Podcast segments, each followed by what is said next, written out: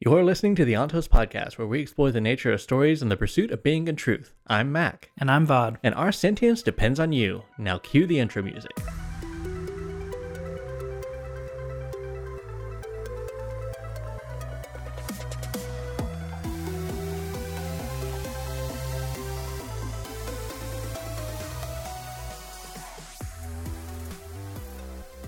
Sometimes I'm worried I'm not the hero everyone thinks I am. The philosophers assure me that this is the time, that the signs have been met, but I still wonder if they have the wrong man. So many people depend on me.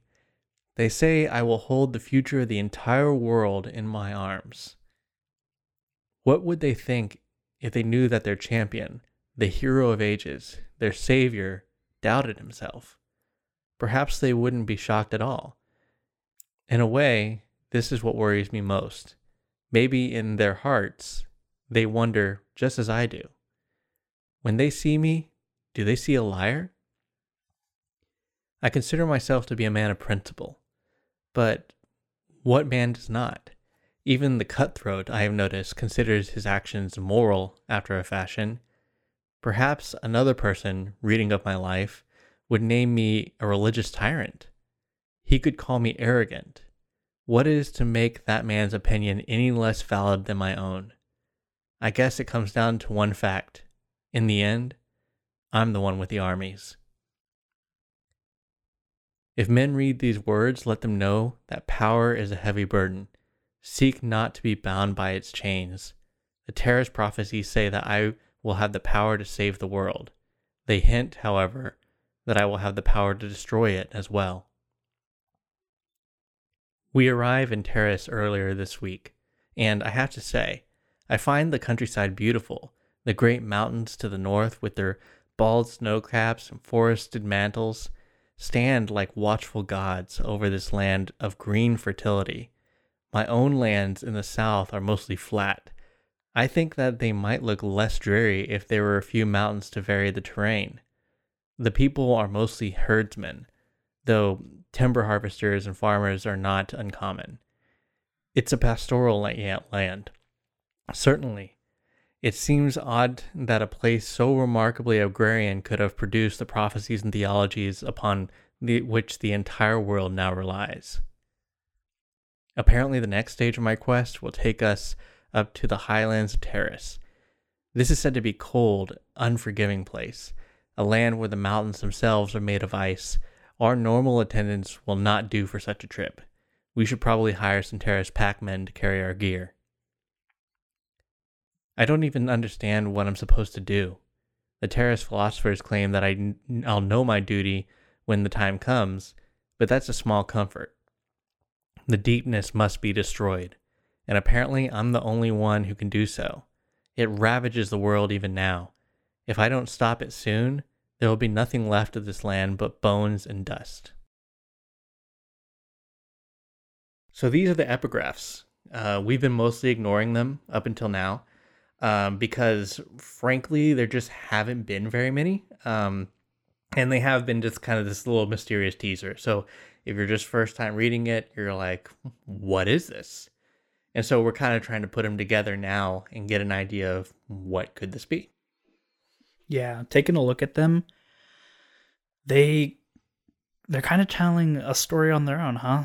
There's someone here who is obviously given a heavy burden from the few that we've read so far. They are supposedly supposed to be someone who is supposed to save the world, stop the deepness, but could also destroy it. Uh, we hear a couple of words here, such as like the Terris prophecies. Um, men who, you know, he, this person seems to doubt themselves. Like, what what do you think this could be? Well, the other thing is it describes something that is supposed to be alien to this world because we've heard the world talk about how it's you know very dark, dusky. Every uh, the plants are you know a brown color and a red sky, but he talks about green pastures, a fertile land. He doesn't talk about oh this is so beautiful. It's so different from the you know, dirty, nasty world that we've been described, you know, at least up until now into the book. Um, and you know he's talking about how he's you know coming in and he's going to supposedly have to do something big and there's something wrong that's about to happen in the world Yeah, he, re- he refers to himself as the hero of ages. Right. The, the, the their savior. part of this Terris religion. Now we haven't really heard of a religion so far. Um, I think you know we have the skaa who are like really superstitious, and but we haven't even really heard much of uh you know gods or anything like that. We No, the, the only god is the Lord Ruler. and we- yeah, and we haven't heard, and he doesn't even mention the Lord Ruler. Uh, he doesn't, um, you know, or he or she, I guess. Uh, we don't really know. Uh, we know that he's taking this trip through this land, you know, supposedly called Terris. Um, we know that um, he's supposed to have some great expectations put upon him, and we know that it's related to some sort of philosophy or religion that's kind of like making these prophecies, you know, associated with this. Um, but Brandon kind of does like to do this sometimes, but this is kind of being dangled in front of us as like a kind of subplot, a sub story going on. That's why I wanted to read them all together to say, hey, this is um interesting. Like this has so far not been referenced in anything that we've anything that we've read. It's just kind of happening in the background. Um, we don't have this idea of time um, or place. Uh, we just have you know the names of these places that we ha- we haven't yet see- seen you know as reference so far. Yeah, a big thing about it that I'm noticing is we can't even t- really tell if it's the same person in each one of these entries, right? It's one is referring to themselves as the hero of ages, another one is calling themselves a religious tyrant. Um, there's another point where um, he's talking about, like you said, the Terris prophecies and, and such. So it's kind of like, and you mentioned like a beautiful landscape. That's not anything what we're used to seeing up to this point.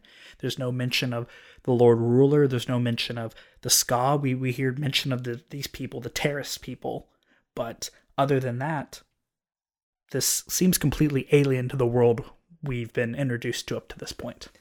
And so, you know, as far as like theories, as far as what you know what this could be, you know, we're gonna be following this from here on out, and from going on, you know, with future episodes, we're gonna you know mention the epigraphs. Um, Yeah, we're gonna start each episode with the epigraph moving forward at this point. Now that we we're kind of, you know, like you said, mentioning grouping them all together, we were able to see some sort of picture now. And we're going to go through each epigraph now at the beginning to just kind of see, oh, what's going to be added on. yeah, because it would have been it would have been weird to be like, oh, what was that weird thing, and then go, oh, what was that weird thing, and go, oh, what was that weird thing. So it's like, okay, now we're gonna say. You know, we'll add it on to saying, you know, what we discussed about the epigraphs. You know, this got added on. Here's what we've already reviewed, and all that kind of stuff. Yeah. And I think the big thing here is where's this alien world? I need to see it. Hey guys, Vaud here. Thanks for listening to the Ontos podcast. You'll start to see regularly scheduled episodes starting November 14th, 2022. And if you'd really like to follow us, please consider subscribing. We're a very small project, so please support us with likes and comments, because that's what the algorithm craves. If you're listening on the YouTube channel, please hit the notification bell. And if you want to really give us a boost, consider supporting us on Patreon, because I really need to better my.